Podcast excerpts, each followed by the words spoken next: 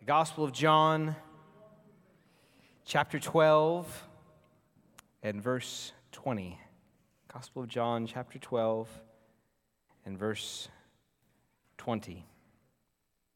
I want to remind us, as I do every week, that we're about to read God's Word, His Word of, of power and authority and grace and love, His Word that is a a window into his character, into his very reality that he exposes into our broken world. He opens the window shade, as it were, lets the light of his revelation shine into our hearts every time we open God's word. I would encourage us to read it with anticipation, with a sense of humility and faith you never know what God will do when you open up His Word. So let's begin reading in John chapter 12 and verse 20. Now, among those who went up to worship at the feast were some Greeks. So these came to Philip, who was from Bethsaida in Galilee, and asked him, Sir, we wish to see Jesus. Philip went and told Andrew. Andrew and Philip went and told Jesus, and Jesus answered them, The hour has come for the Son of Man to be glorified. Truly, truly, I say to you, unless a grain of wheat falls into the earth and dies, it remains alone. But if it dies, it bears much fruit. Whoever loves his life loses it, and whoever hates his life in this world will keep it for eternal life. If anyone serves me, he must follow me, and where I am, there will my servant be also. If anyone serves me, the Father will honor him. Lord, bless the preaching of your word. I want to tell you a, a story. It's not a true story, it's just a, an, an, imaginary illustration, but I think it'll, it'll help to lead us into this passage of it. Imagine a, a young child, perhaps five years old, a little girl, who has a very precious apple seed. And as children are prone to do, she had decided this was a treasure. She had kept it in her special treasure box and she hadn't even named it. She'd called it her very own seedling, and she, she loved it very much. Well, one day her father came to her with, a, with an opportunity. He said, You know, if you plant that seed in the ground, one day we'll have an apple tree, and you can enjoy the apples year after year. No, she said. If I plant the seed, I'll never see it again. He was a truthful father, so he said, Yes, that's true. Sort of. But if you plant the seed, you'll see it again in the tree that will come from that seed. No, she said, I love this seed. I want to keep this seed. And day after day, she refused. Till finally, one day, she decided to trust her father, decided that he knew more than she did, so she handed it to him reluctantly, tearfully, weeping, clinging to him. The kind father that he was, he took her in his arms and went out with her into the field. He sowed the seed in the ground, watered it, fertilized it, prepared it for the coming rain and sun. And the next spring, after years of missing her seed, she noticed, she noticed the small tree begin to come up. And year after year, her father tended it, and it grew stronger and stronger. And one day, when she was grown, there it was a huge apple tree. And she took her little girl out to the field and plucked one of the apples and opened it, and there was a seed inside. And she started the lesson all over again. Jesus is a master at using everyday illustrations to teach profound spiritual truths. And he's teaching us something in this passage about the very, the very nature of life and fruit and harvest that has application for how we live our Christian lives. Indeed, the very nature of the salvation that has saved us that should shape how we serve him. The central point of this passage is that we must give our lives to the one who gave his life to save us. We must give our lives to the one who gave his life to save us. The Father comes to us as his little children, and he brings us a message through the lips of Jesus, and he says, You must plant the seed that is your life in the ground. And only when you do that will you see a harvest. And more importantly than our planting is the planting that Jesus did for us. There was a great seed to be sown and a great harvest to be reaped. So we walk through this passage so that we can, we can feel the reality, just like that little girl did, the reality of the cost of real discipleship, and more importantly, the cost of our salvation, but also the hope and the joy of the harvest. Let's walk through the story and then we'll try to make some application. You want to notice at the very beginning of this passage a somewhat unexpected request. the passage begins in verse 20 with those going up to the feast. This is the feast of Passover. And there were some Greeks, these are non Jews, who apparently are God fearing enough and want to come to Jerusalem to participate in the great feast of Passover. And apparently, the reputation of Jesus the one who had raised Lazarus from the dead, had begun to spread. So these non Jews have heard about him and they come to Philip, who would have been at least closer to their area, and they ask him, We want to see Jesus. this is very important for John because for John, seeing Jesus is not just a physical request, it's something that God has to create spiritually in the heart of a person. As Jesus would say to Nicodemus, you cannot have eternal life unless you are born again. You cannot see unless you are given new eyes. So this request has spiritual undertones. And it's important because the Jewish expectation at the time was that the Messiah was coming to rescue the people from their political oppression by the Roman Empire. The expectation was of a nationalistic Messiah who was primarily focused on Jewish earthly salvation. They wanted someone who would rescue them from physical harm, and they were not particularly concerned about the salvation of the world. So, the question of these Greeks coming to see Jesus introduces a very important question Is Jesus merely a Jewish Messiah, or does he have something for the world?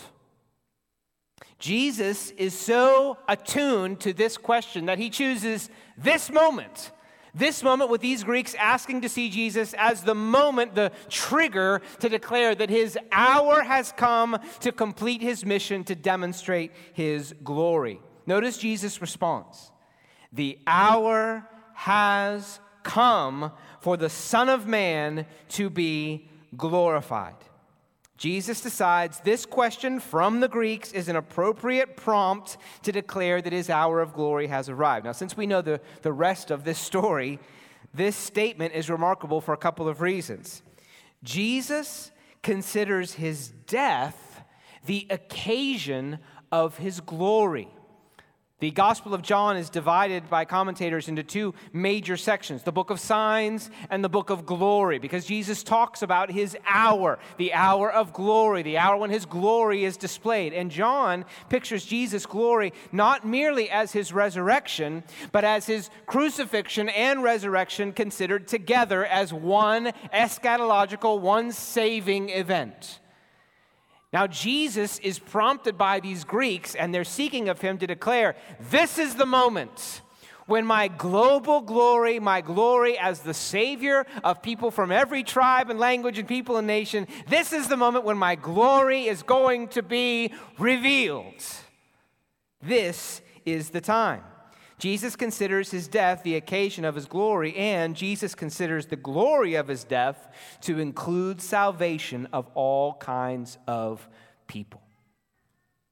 John seems to be doing that intentionally, where he, he uses this story to, to point out that no, Jesus was not merely going to glorify himself for the sake of the Jewish nation, but for the sake of people from all over the world, including Greeks and Persians and Americans and Africans and South Americans and Chinese and Japanese. People from all over the world will be given sight to see the glory of Jesus Christ. This is his response. Verse 32 makes it clear that when he is lifted up from the earth, he will draw all people to himself. You look down the passage, you can see his definition of this global salvation is going to come through the kind of death he's going to die. Do you see that in verse 32? And I, when I am lifted up from the earth, will draw all people to myself. And he said this to show by what kind of death he was going to die. So for Jesus, this is the moment when his global and saving sacrifice is about to be unleashed on the world. It's important that we view Jesus' glory here, not just glory that would come after his death, but glory that would come through his death, glory that would be displayed through his cross, the glory that is ironic glory because it's shown in his weakness. In embracing his call to death, Jesus was embracing an hour of glory in which God's global salvation would be revealed and accomplished. And in his death, Jesus saw his glory as the Savior of a people from every tribe and language and people and nation. And because this would surely be surprising, surely be surprising, Jesus introduces this concept of glory through sacrifice by way of a paradox. Look down at your Bibles. Verse 24 Truly, truly, I say to you, unless a grain of wheat falls into the earth and dies, it remains alone. But if it dies, it bears much fruit. Jesus is introducing the way in which he is going to be glorified, and it is an unusual way. It is a surprising way. He's not going to be glorified by exaltation before the people and riding into Jerusalem on a, a, white horse and taken to the throne and deposing Pilate and Herod and conquering his enemies. That's not going to be the way he's going to be glorified. Instead, he's going to be glorified the way a seed is glorified when it goes into the ground and dies, and yet through that death produces an abundant harvest.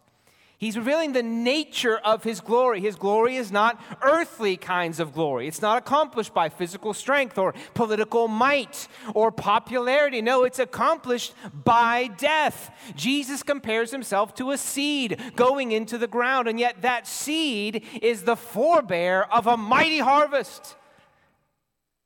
So that one could truly say the glory of a seed is in its death, and the glory of the Savior is in his sacrifice. He reveals this paradox, and lest his listeners miss the point, he makes the point directly. he says it directly to them Whoever loves his life loses it, and whoever hates his life in this world will keep it for eternal life. Jesus is making a point. Listen, the person who seeks to save his life is going to lose it anyway. The reality is, people and seeds will eventually decay and die. That's going to happen. That is inevitable. Whether you love your life or hate your life, eventually your life will end. That's the point Jesus is making. You don't have the option of holding on to your life forever. Your life has an expiration date, Jesus would say. Every life on this earth has an expiration date. It will eventually succumb to the curse and die. So he that loves his life truly will still lose it. And yet, Jesus said, whoever hates his life in this world will keep it for eternal life.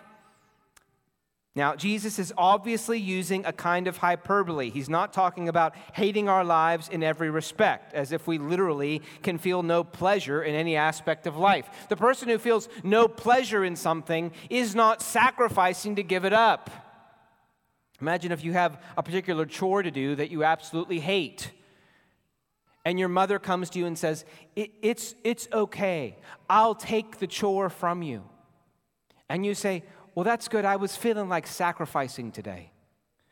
I feel like sacrificing. I'll give you my chore, mother, because I love you and because I want to sacrifice for you. You take my chore. Now, that's not a sacrifice. That's a good thing. Nobody wants to do a chore. What you're sacrificing is something that you love. So Jesus is not saying the person who hates his life could care less about sacrifice, could care less about pain, doesn't want to live any longer. No, he's, he's referring to a person who actually does enjoy his life, who loves life and doesn't enjoy pain. But that person chooses to treat his life as if he hated it in comparison to the harvest. That's the point Jesus is making. If you could use a somewhat silly seed example, it's not as though the seed wants to die, but the seed is willing to die in order to produce the harvest. Compared to love for the harvest, the seed hates its own life. Compared to love for the product of the harvest, the seed hates its own preservation. Jesus is saying that there is a kind of person who knowingly chooses to sacrifice his life, to treat it as if he hated it in service of the harvest, just like that seed. And surprisingly, that person will find that they have a life that cannot be taken from them in the end. Look down at your Bibles and try to get this paradox. This is, this is the center of what Jesus is saying. Listen, if you love your life, if you try to hold on to it, you're like a seed and you will eventually die anyway. But if you hate your life, if you are willing for your life to go into the ground in destruction and self sacrifice, then you will find that you produce a harvest that can be kept for eternity. Now, most importantly, before Jesus is talking about any of us, he is talking about himself. Jesus is the one who would not hold to his life but laid it down. We want to notice this that Jesus says, The hour has now come for who? For the Son of Man to be glorified. How is that defined? I say to you, unless a grain of wheat falls into the earth and dies, it remains alone. In other words, he would not receive the glory of a global harvest unless he was willing to die. And he knew this was true. Whoever loves his life will eventually lose it, but whoever hates his life, treats it with a relative hatred, will keep it for eternal life. Now, we, we have to see this as applying first and foremost to Jesus Christ, the one person who didn't actually have to die. The one person who didn't actually have to die was Jesus. And the one person who chose to treat his life, which actually was eternal, with a kind of hatred was Jesus. Jesus, the author of life, the one holy and perfect man in all of history, laid down his life in death he was the seed that went into the ground and was destroyed. He submitted to the curse that we deserved. He experienced the punishment of death that should be ours because of our sin. He sowed the seed of his life into our grave so that he could bear the harvest of our salvation. The hour has come for the Son of Man to be glorified. Truly, truly, I say to you, unless a grain of wheat, who's he talking about? He's talking about himself. Unless this grain of wheat goes into the ground and dies, it will indeed remain alone, because no other person can have eternal life except this grain of wheat die in their place. There will be no harvest. There will be no salvation. There will be no Greeks who can come to know God. There will be no future heaven. There will be no hope unless this grain of wheat goes into the earth and dies in place of his people. But if it dies, it bears much fruit. We have a, a glimpse here into this beautiful illustration that, that depicts what the writer of Hebrews calls the joy that was set before Jesus. The writer of Hebrews says, For the joy that was set before him, he endured the cross. Jesus, Jesus is this master illustrator, and he says, You know, you know what I'm like? I, am like a grain of wheat. And I, am going to be destroyed, just like that seed. I, I'm going to be crushed, disintegrated, obliterated. I'm going to go into the ground and die.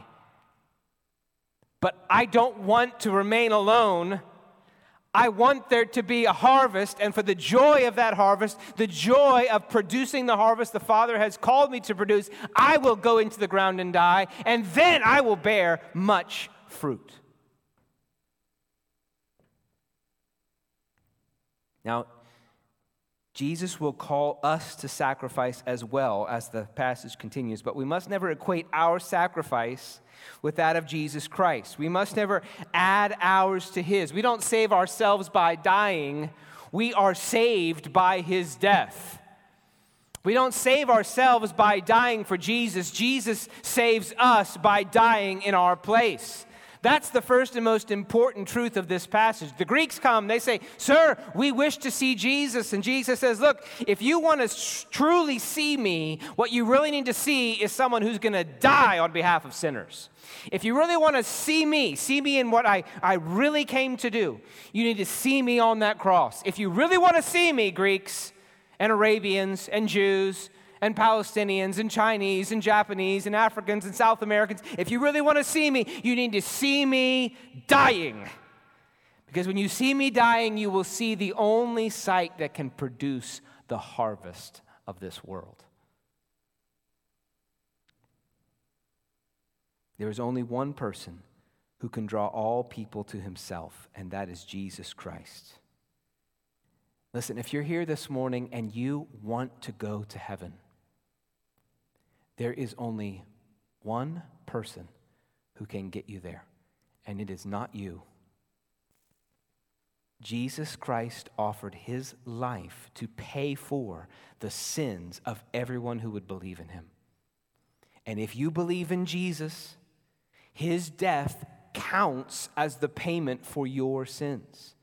It counts for it completely so that God no longer need punish you for your sins, but instead he can welcome you into heaven and you will become a kind of harvest of the Lord Jesus Christ. He'll be like that seed planted into the ground and you'll be like that fruit that comes out of his sacrifice. Jesus Christ offers his death in place of every sinner who comes to him in repentance and faith. So he offers it to you this morning. And this world is filled with death. Death is inevitable. Even if you love your life, you will eventually lose it. You will eventually die anyway, and you will find if you clung to your life and you clung to your own your own goods and your own self-confidence, you will find that death will come to you after all. But if you let go of your life and come to Jesus and let his death be your sacrifice in your place, then you will have eternal life that you will never lose.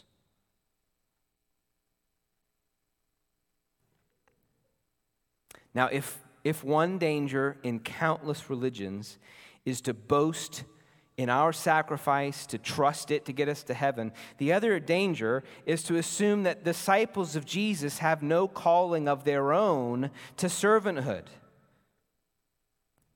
It's possible someone could assume that this paradox only applies to Jesus. But no, Jesus makes that clear in verse 20. He provides a definition of our discipleship. Notice in verse 25 whoever loves his life loses it, whoever hates his life in this world will keep it for eternal life. If anyone serves me, he must follow me, and where I am, there will my servant be also. As Charles Spurgeon would say, we are not saved by service, but we are saved to service. We are not saved by service, but we are saved to service. Now, to be where Jesus is and follow him where he leads certainly includes our final hope of heaven, certainly includes that. But in the immediate context of these verses, Jesus is pointing resolutely to the cross. To be with Jesus and to follow his path in this life is to take up our crosses in willing obedience to him. To serve Jesus is to follow him into self sacrifice as the necessary road to glory. This is the point Jesus made to his disciples when they were arguing about who was the greatest and can we sit on your right hand and your left. And he said, Can you take the cup that I am to drink? He was making this point. He's like, listen, if, if you want to share my glory, you will have to share my suffering. If you want to sit with me in my heavenly throne room, you will have to go with me to your own sacrificial cross. Now, our crosses don't save us, but we do walk in the path that Jesus led us. In other words, you cannot be a Christian unless you are willing to hate your life in comparison to loving Jesus and his harvest. You understand the severity of, of what Jesus is saying? Now, he's saying this as the one who literally is bearing the ultimate cross. He's not calling us from some distant throne, hey, go sacrifice and then come back and talk to me later. No, he's the one literally going and bearing the wrath of God in our place. But then he's saying, listen, if you, if you want to identify with me, you too will have to take up your cross and follow me.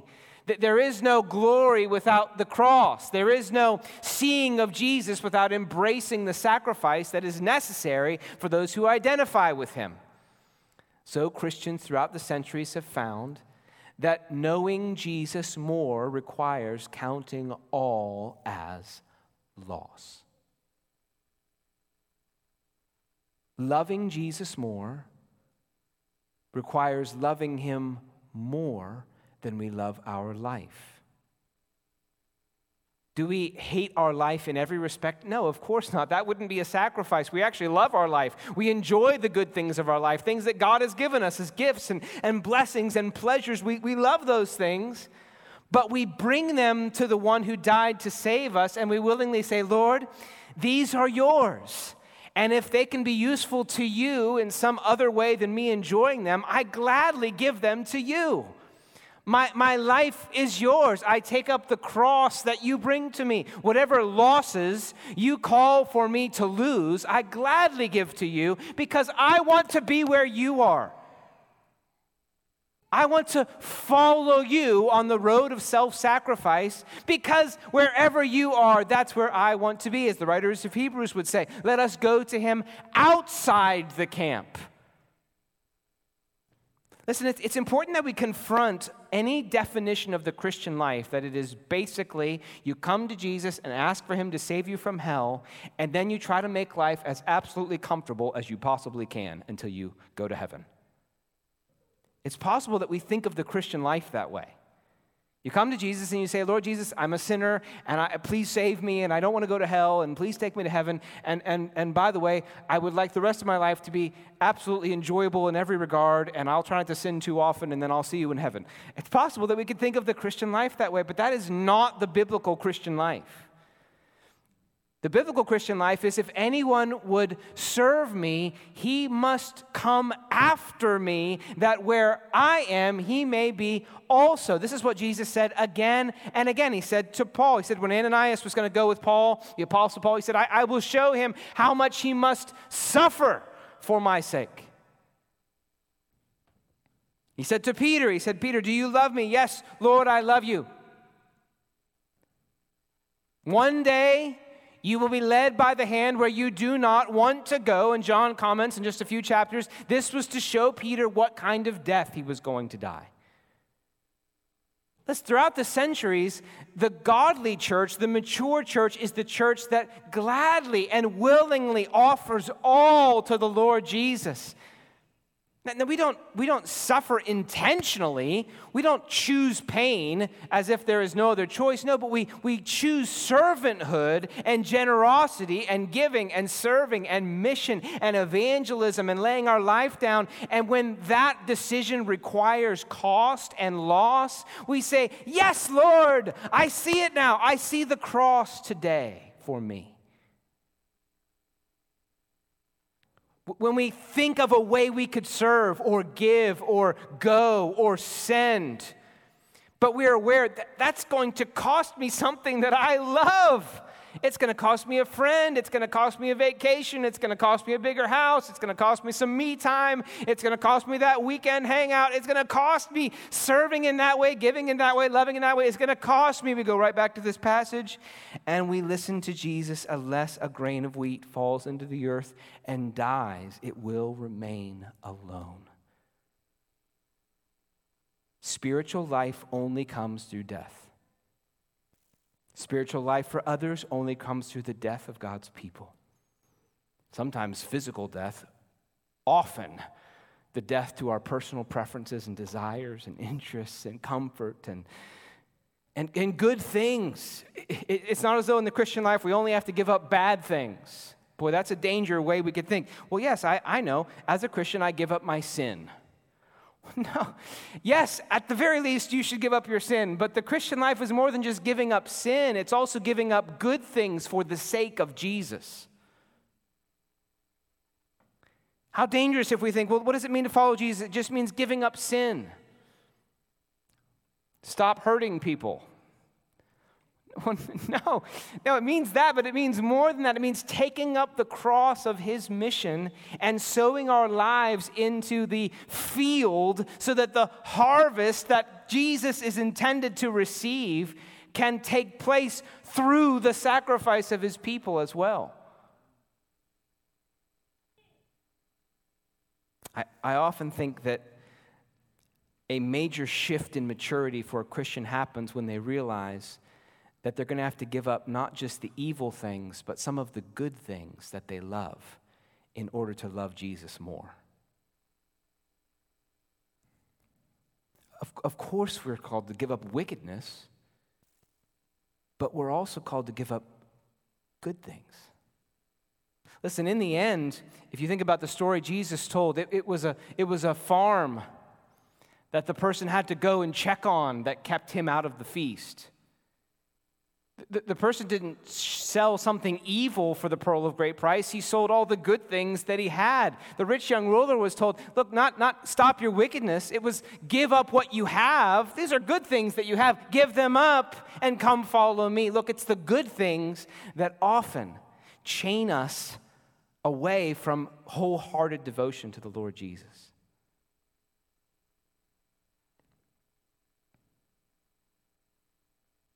We must follow Jesus on the road of suffering to glory. We gladly sow the seed of our life and refuse to cling to the life we enjoy, to justify it because it is good and not wicked.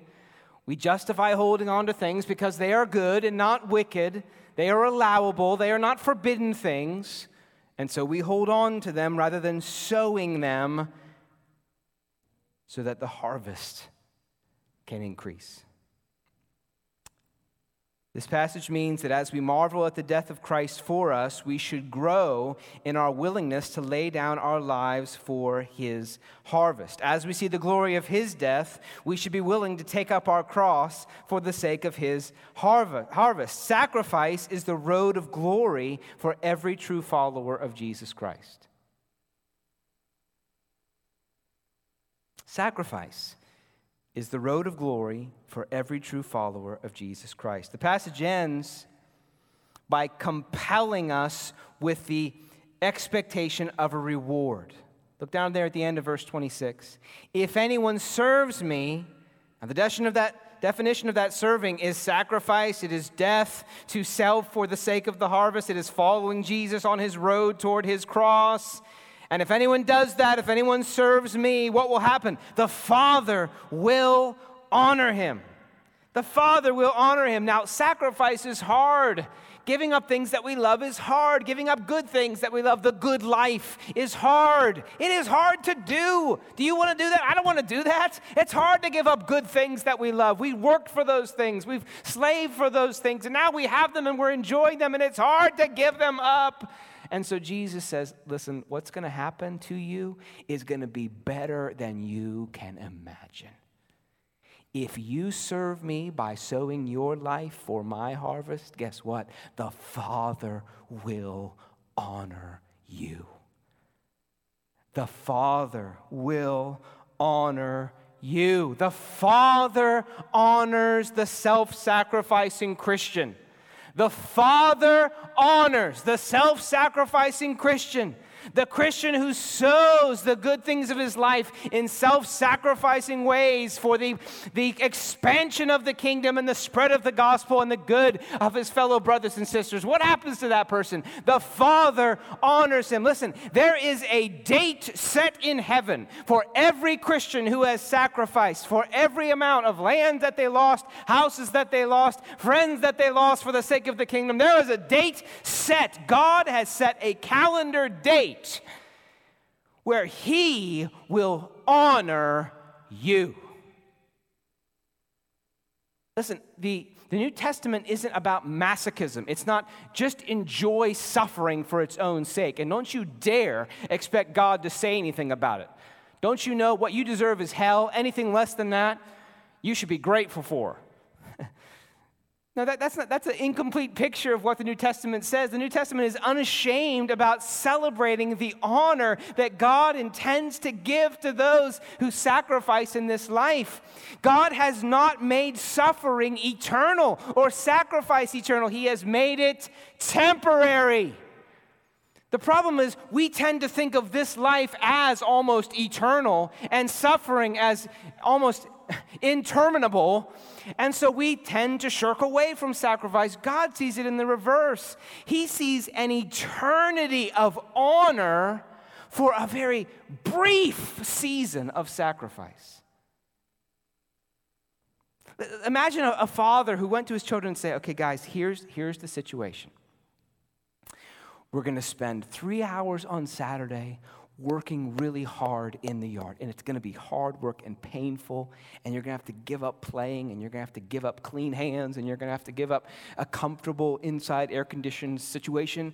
And, and you're probably going to have some bruises and thorns and scrapes. We've got to clear out the thorn bushes. It's going to be hard work. You know, it's nasty, hard, painful work. But guys, guess what?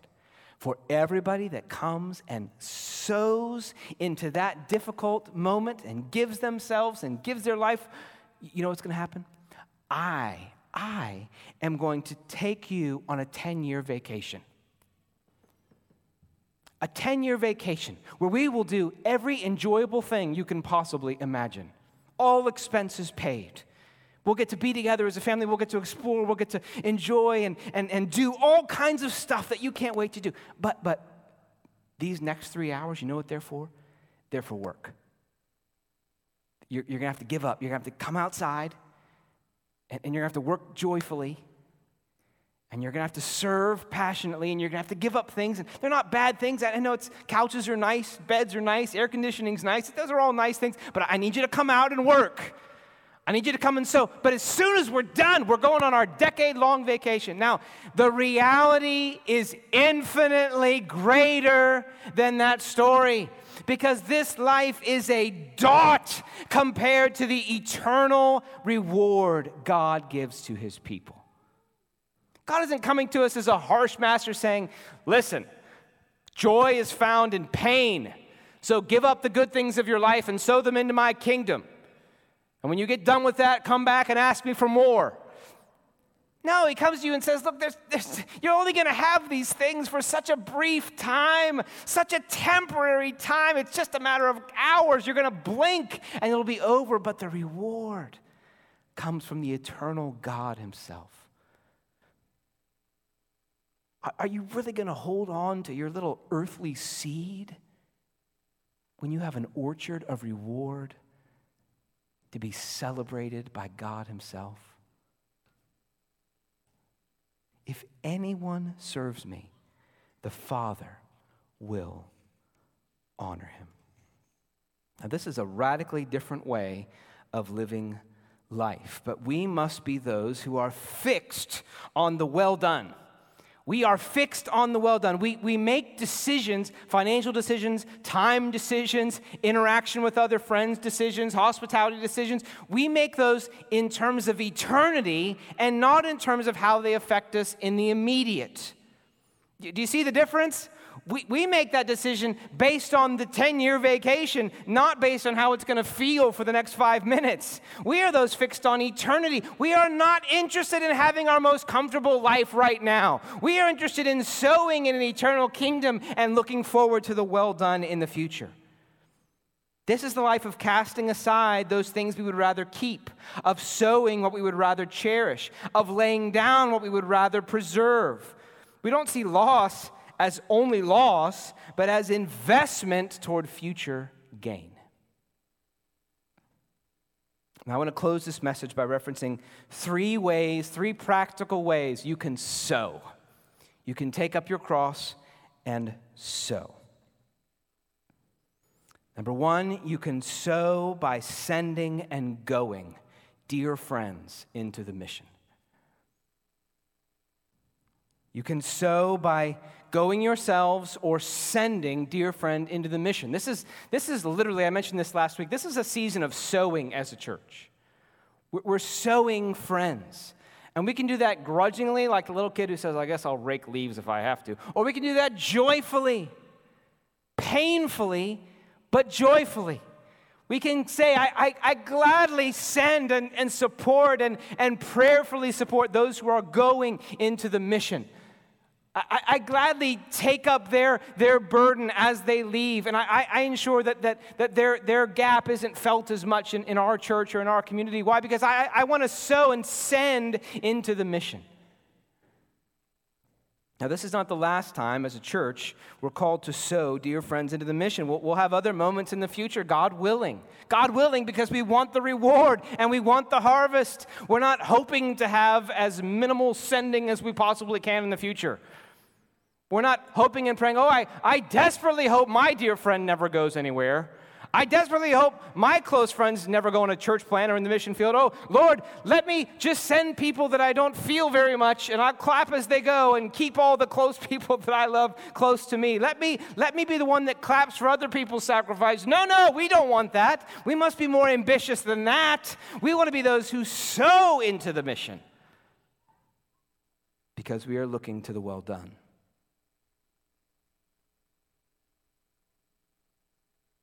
Now, there's a difference between resignation and sending with faith. We don't want these seeds to just be taken from us. We want to express to the Lord that we gladly sow them into the field so that they can reap a harvest. We sow by sending. We also sow by serving. We sow our time by serving those around us. This happens in our family, at home, this happens in our church. Listen, we all love using our time on ourselves. I don't care if you're eight years old or 80 years old, you love using your time on yourself, just like I do. You work and then you worship yourself. that, that's what we do. That's, that's our natural disposition. We have to work because you, know, you have to eat, but then, then, you, then you get to focus on yourself. And God says, No, sow your time into the service of others. If you're a husband, sow your time into serving your wife. If you're a wife, sow your time into serving your husband. If you're children, sow your time into serving your siblings. How easy is it for a, young person to say, Look, this is mine. Don't take what is mine. I got it for my birthday. It's mine. The Christian young person says, Look, this is God's, and I am glad to sow it to your happiness. Boy, how unusual would that be for mom to come in and say, We're arguing about who gets to give their toy to the other person. But that's what this passage would say sow, sow your life, sow your time. Let me, let me challenge you if you're still living at home and you're a young person, when's the last time you willingly and secretly did a sibling's chore for them so that they didn't have to do it?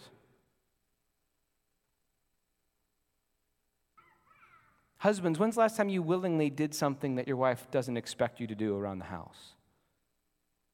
Wives, when's the last time you, you sowed investing in a moment of encouraging your husband for his labors for your family? Listen, we, we sow by serving. Our first thought when we think about, I don't want to, I mean, somebody asked me if I could come set up on Sunday morning, but it's early and I'm tired.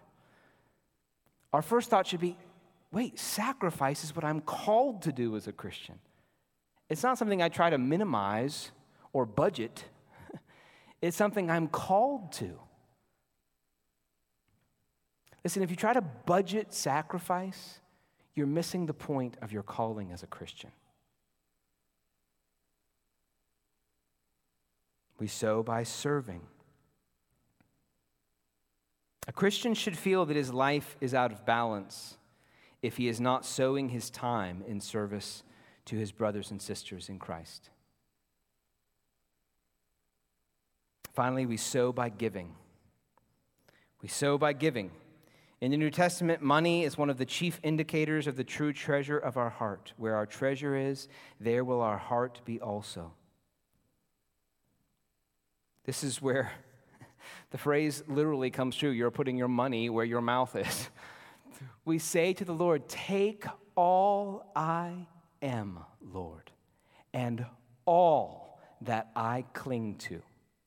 You are my Savior. I owe everything to.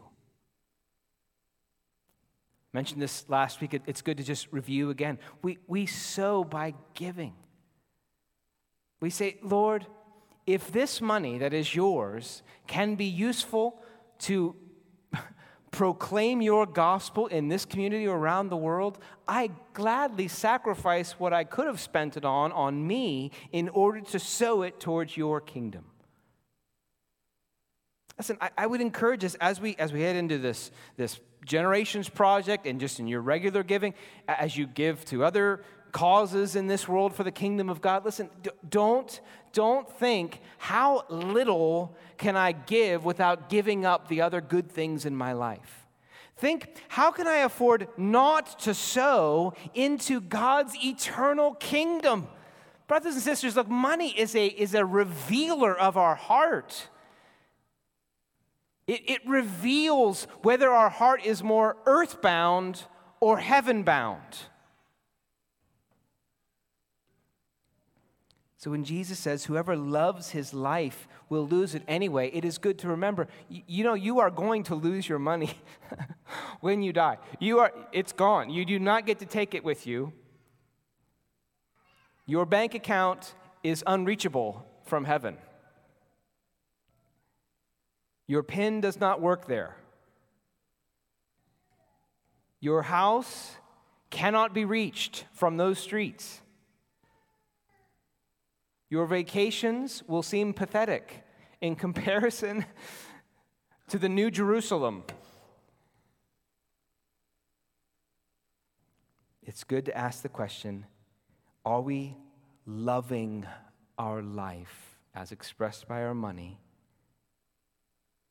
Or could it truly be said of us, in comparison to our love for the kingdom of God, we are hating our life in this world? Look, Jesus, Jesus was the most eternity minded human being who ever lived. He is not saying this because he wants us to not enjoy things. He's saying this because he has a joy set before us that is greater than we can imagine.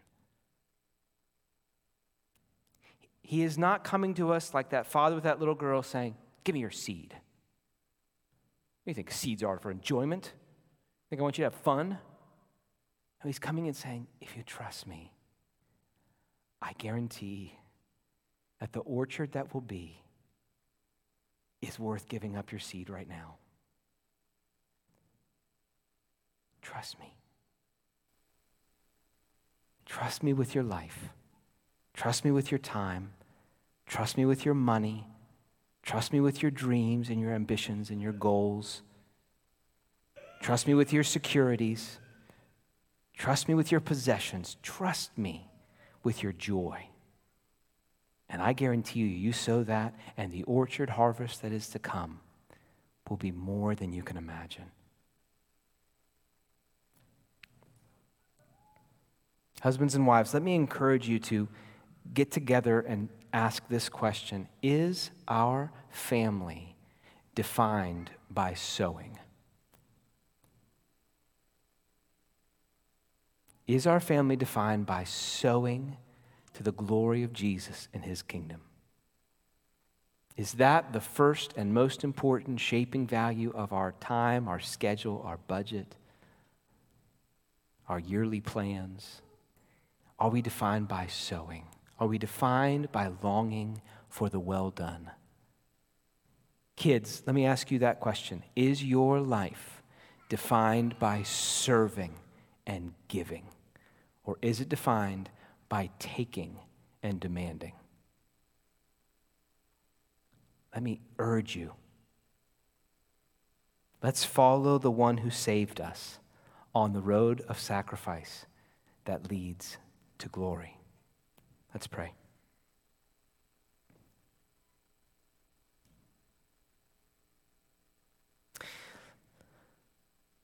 Lord, as we did last week, I just want to pause for a moment. And I want to ask, Lord, that you would bring conviction wherever there has been a, a clinging to our life in this world.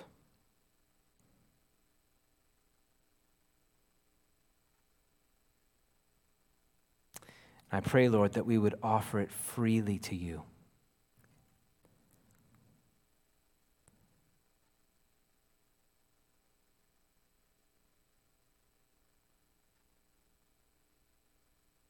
But bring to mind right now ways that we can sow abundantly into your kingdom.